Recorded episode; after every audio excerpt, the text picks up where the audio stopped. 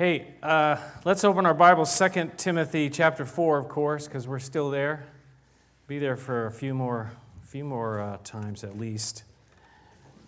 We're going to have a couple of special uh, Sundays next Sunday and the Sunday after for uh, the Christmas season, of course. And uh, we're going to talk about gifts, giving. And uh, just so you know, Sunday Christmas Day, we are going to have a service here. Uh, no Christmas Eve service this year, but a Christmas Day service at 10:30, the regular time. It'll be one hour though with all the kids, and it'll be a family uh, uh, celebration together. So, so you know, just so you know. Paul, we talked about this last week. A little bit of review. Paul, he was abandoned. He felt abandoned, right? You remember that? He felt deserted. He felt all alone. And sometimes we feel that way too, right? He talked about Demas and this guy Demas, who it says that he deserted him. He deserted Paul because why? Because he loved the world. And the world kind of pulled him, and the world has always got this pull. We got to be very careful, we got to be on guard that that doesn't happen to us, we don't end up like that. Others of Paul's associates were they were off serving for good reasons in a good way and they were out different places. But Paul now he's there by himself. Only Luke is there with him, he said. And so he's asking Timothy to come and be with him. Why?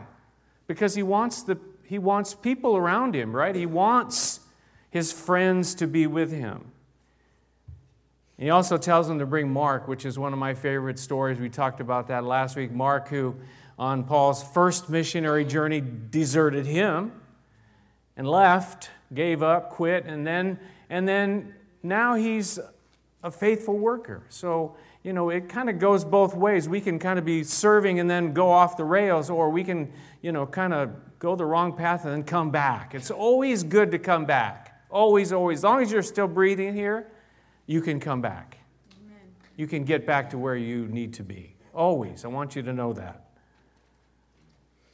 So he asked Timothy to bring his coat. He, he asked Timothy to bring his scrolls and his parchments, you know, the word and some writing utensils. And uh, eh, let me read that quote again for you. Paul's desires were simple at this stage of his life. He, he, wanted, to be, he wanted to be in the presence of friends, to stay warm, and to refresh himself in the scriptures. He only had the simple things. And you know what? Life gets simple near the end. You know, there's only certain things you want. He wanted friends, he wanted to be warm, and he wanted to have the scriptures there that were on those scrolls and parchments that he, that he asked Timothy to bring. That's pretty cool. That's pretty important. But now that's where Paul's at. But now, the section we're going to look at today, I want to ask you another question. Uh, can you get on the screen for me, please? There we go. Have you ever been let down? Have any of you ever been let down? Am I letting you down right now? Yeah. Whoa. You know, that's like life. Any of your friends ever let you down? Or God forbid, even your family let you down? That ever happened to you? No, not me. You know, we get disappointed by people, don't we? They leave us high and dry sometimes. They just do. Or maybe they get sick and die and then they really, you know, leave you on your own, right?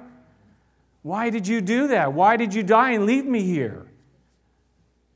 You know, it's, uh, it's this kind of thing that we go through, this kind of thing that we feel. Or people, and we just can't depend on them anymore. Now, peop, you know, people can only go so far. Paul wanted, can we turn it down just a little bit, Tony, please? Paul wanted his friends to be there with him. He really, really did. But sometimes it just doesn't happen. Paul had these periods of time when his friends they were not there, they didn't show up. And there was a period of time when even Luke wasn't there. As we'll see in the verses we're looking at today. But Paul tells us this, and this is the, the title of the message today, is that Jesus is always there. No matter what the people do, no matter if they show up or don't show up, no matter if we're let down and we're all by ourselves, alone, abandoned, deserted, Jesus will always, always, always be there. I want to say that to you. I want, I want you to get that idea today that Jesus is there for you, always. And I might even say this that especially when the people aren't there. That's when we think, you know, now I'm all alone. But we'll talk about that. Let's, uh, let's read the verses, verses eight, uh, 14 through 18. He says, Alexander, the metal, metal worker, did me a great deal of harm. The Lord will repay him for what he has done. You too should be on your guard against him because he strongly opposed our message. At my first defense, no one came to my support, but everyone deserted me. May it not be held against them. But the Lord, but the Lord stood at my side and gave me strength, so that through me the message might be fully proclaimed and all the Gentiles might hear it. And I was delivered from the lion's mouth. The Lord will rescue me from every evil attack and will bring me safely to his heavenly kingdom. To him be glory forever and ever. Amen. Let's pray. Father, we thank you for your word. We pray that you would uh, uh, impress on our hearts the message you have for each one of us, Lord, that you, you know where each one of us is in life today. Maybe we're hurting. Maybe we're like Paul, but, but you are there with us. You're standing by us, by our side as well. Open our hearts, our ears, our eyes. In Jesus' name. He starts off, interestingly enough, he's, he's abandoned, he's deserted, he's alone, but, but, but who's showing up? All of his friends aren't there, but who is there? Alexander seems to be around. Enemies, uh, you know, enemies don't always take a break from us, do they? The stuff we face, face the stuff we fight against, that, you know, we don't always get a break from that, though I find that, that in life, God does give us those breaks when we need them, when we need them the most. But, but in this whole you know, scenario, in this context of what we're looking at today here, he, he throws that in there. There's a guy named Alexander. Watch out for him, he says. And there are people that are in the world today who are at work against the gospel, against the word of God. It's, it's evident, it's there. And Paul wasn't afraid to say it, but, but notice he says this here that he's going to let God deal with it. Notice he says that the Lord will repay him for what he has done. I don't know about you, but when I have enemies, I want to get them. Don't you? I want, I want what we call revenge, right? I, I want to get right back in their face because they got me in my face. I'm going to get them in their face. Isn't that what you want to do? I don't know about you, but, but uh, I was raised to be a scrapper. Now, I know you're thinking about the scrap metal I take over here to around the corner.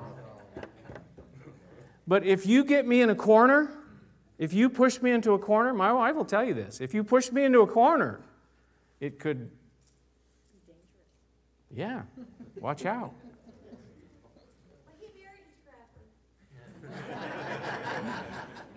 That's it. We got panic buttons and we got boxing rings. No, just kidding. All over the house. But look what, look what Paul says. He says, The Lord will repay him. The Lord's going to take care of it. The Lord's going to deal with it. We have, that's, a, that's a part of trust that Paul says, you know what, I, I can't I can't do it. I can't take revenge. And, and in Romans, he says it. He says, Don't take revenge. He says, Leave room for God's wrath, for it says, For it is written, It is mine to avenge, I will repay, says the Lord. And then he goes on to say, Do good things to them, make it good for them, and they will, you know, God will take care of it. God will deal with it.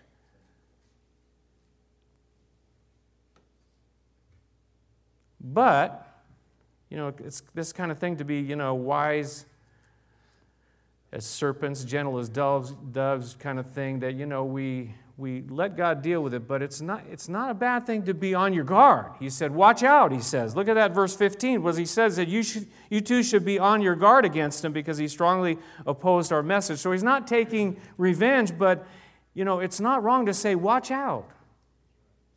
Watch out. But now he gets back to this thing again where he's completely abandoned, he's completely alone. And as I said, I, I, think Luke either wasn't there yet or Luke had to leave, but now he's completely on his own. Nobody was there.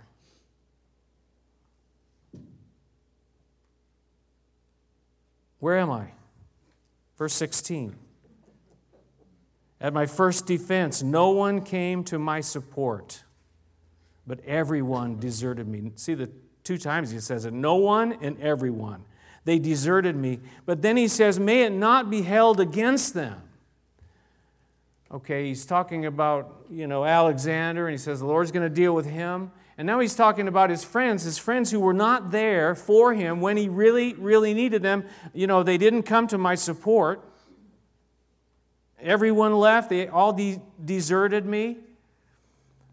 And he could have gotten bitter, don't you think? How do you ever feel? As I asked in the beginning, do you ever feel like that where people let you down? Do you ever want to, you know, you, you feel bitter? You like you feel really hurt. I thought they were my friend. I thought they would be there for me when I got to this place, and then they're not even there. And you can start to feel a little bit bitter. I, I know I do sometimes, but rather, what does Paul say? He says, May it not be held against them. There's this forgiveness that comes out, there's this grace that comes out. I think part of it is to know that, that he probably had let people down too. You know, we're, we're going to get bitter at somebody because they let us down. Well, how many people have you and I let down? You know, do we ever let someone down? I can guarantee you, you have. You're letting me down right now. no, I'm just kidding. It's probably the other way around. But when he says that, may it not be held against them, who does he sound like? He sounds like Jesus on the cross. That's right. Jesus on the cross, what did he say? Father, forgive them, those that were putting him to death. Father, forgive them, for they don't know what they're doing. He's being more like Jesus. But a, a very another interesting, who else does he sound like? Stephen. That's right. Stephen was a, a follower of Jesus, and Stephen, uh, you know, they were mad at him. They were mad enough at him to kill him, to to stone him with rocks until he died. But you know what? Uh, Stephen, he, he, he was calling out to the Lord during this time, and at the very end, it says, Then he fell on his knees and he cried out, Lord, do not hold this sin against them. And when he had said this, he fell asleep or he died. The last words from his mouth were, Lord, do not hold this sin against them. Paul is saying a very similar thing. He, he is, is uh, you know, soon to be put to death for his faith. But one of the most interesting things to me is the next verse in the book of Acts. This is found in the book of Acts, by the way. After he said, Lord, do not hold this sin against him, and he dies, the next verse says this And Saul was there giving approval to his death. Saul, who later becomes who we know as Paul, who's writing these words now. You know what? And, and then it goes on to say that Paul, you know, he went, Saul went and persecuted the church, dragging, you know, people into jail and some get, you know, being killed. But I believe, I really believe that that what Stephen said affected him in a deep, deep way, where he saw the forgiveness him. You know, he went off and still did it, but I think it affected him in, in, deep down in his very mind and heart and soul. To see someone who has grace, to see someone who has forgiveness, it affected him. That's a powerful thing, I think. So he's there now back in, in uh, 2 Timothy chapter 4, near the end of his life. His friends are not there. He says, May it not be held against him. In verse 17, the, the key to this uh, section here, he says, But no one came to my defense and to my support. Everyone deserted me. And may it not be held against them. But the Lord stood at my side and gave me strength. But the Lord stood at my side. When no one else was there, Jesus was there. When no one else is there in your life, Jesus is there. I want to say that, and, and I feel like an old time preacher saying that, but you know what? It is so true, and I, and I know it personally, I know it through experience that He will always be, be there. When the friends and the family aren't there for you, Jesus is there for you. No matter what. There is no one like Him. There's no one that you can rely on completely and totally except Him. You know, Moses uh, coming to the end of his life, and, and uh, he knew his time was short. But he told the people of Israel this He says, Be strong and courageous, don't be afraid or terrified because of them, for the Lord your God goes with you. He will never leave you nor forsake you. We know that phrase. It started back in Deuteronomy 31. Moses said, You know, I'm not going to be here, but the Lord will not leave you. I'm going to leave. He knew his time was short. He was going to be taken, taken home. But the Lord will never leave you nor forsake you. We hear that phrase, you know, but, but it's, it's not just a phrase, it's, it's a reality, it's a truth. Joshua the Lord told Joshua the same thing. He said personally to him, He says, I will never leave you nor forsake you. We find it again in the book of Hebrews, chapter 13. The Lord will never leave us or forsake us. It's a truth that we need to understand. Jesus is always there. He will never leave you, He will never forsake you. But I have to say, does it ever, do you ever get to the place where you don't necessarily feel that way? You ever get to the place where, Lord, where are you? you? You know, you're supposed to be here with me, and now I'm here and I can't hear you. I can't, I don't, I can't sense that you're here with me. Do you ever get like that? So, what are you going to base what you feel and do on? You're you going to base it on what the scripture says or how you feel at that moment in time? See, that's where we get kind of ripped off. Well, I'm just going to go with, with how I feel.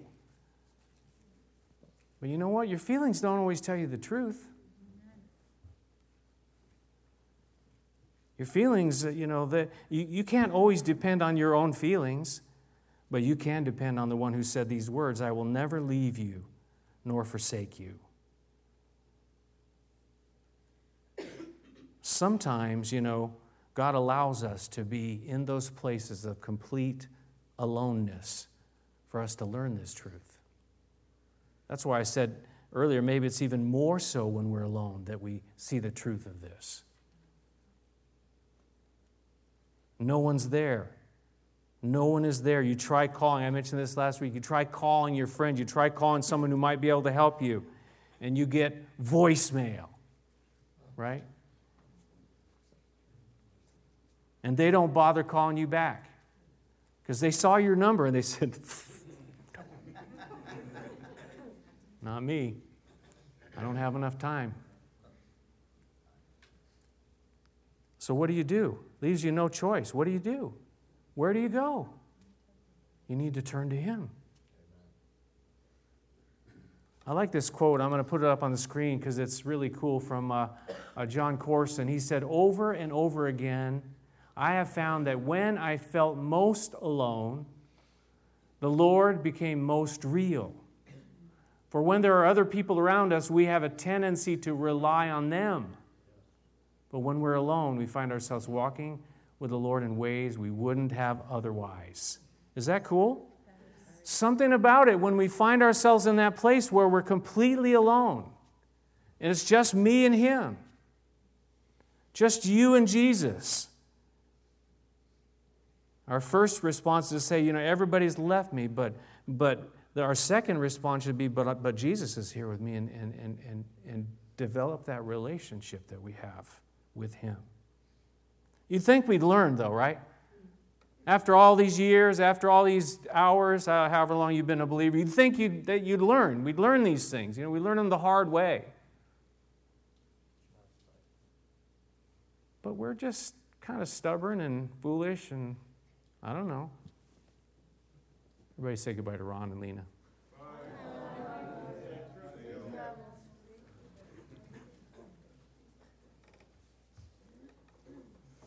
You'd think we'd learn. You know, there are different examples in the scripture that uh, you can find where people are just alone.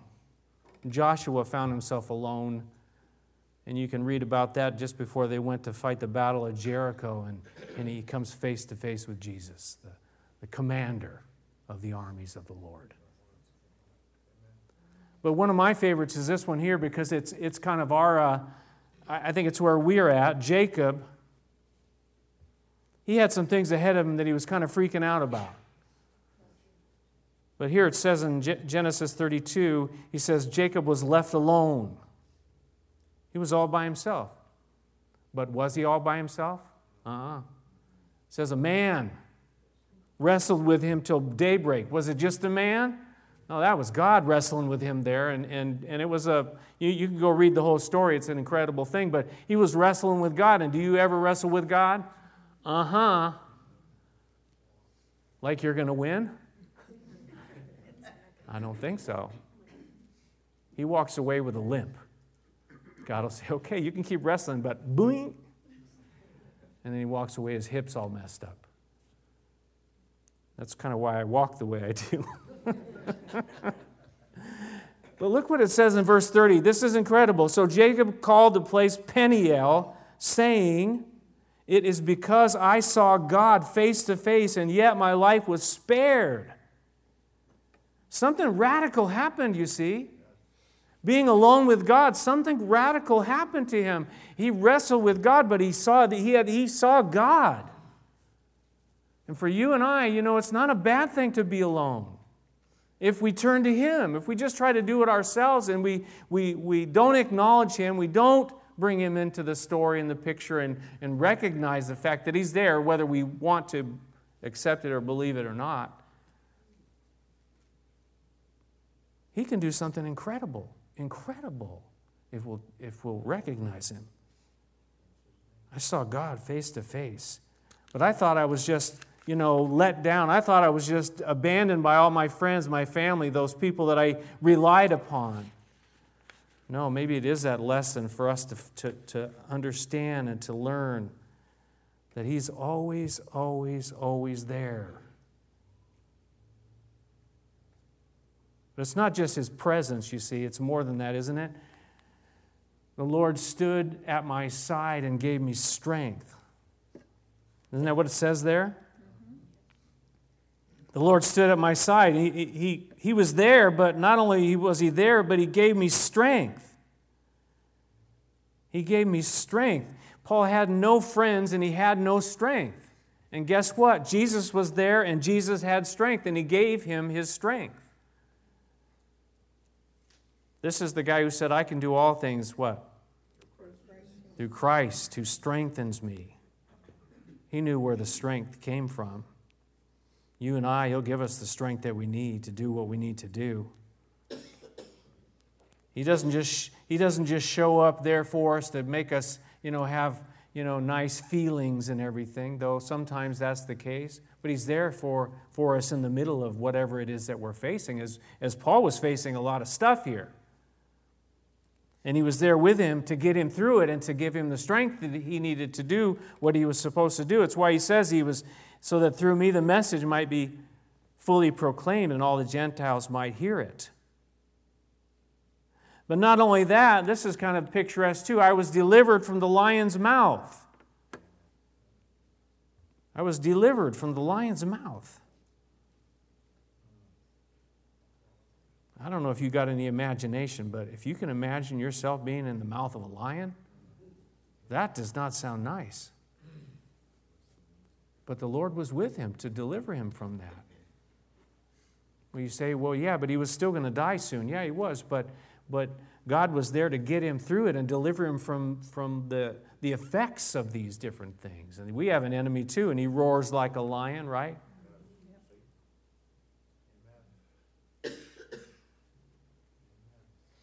The next thing he says there, he says, The Lord will rescue me from every evil attack. Every evil attack. The Lord will rescue me. He's not only there to give you his strength and to deliver you from the lion's mouth, he's there to rescue you from the attacks that will come, that certainly will come. But ultimately, what I like is, is found here in in, in the last part of it, he says he's going to bring us safely to his heavenly kingdom. Heaven. Ultimately, you and I will be okay.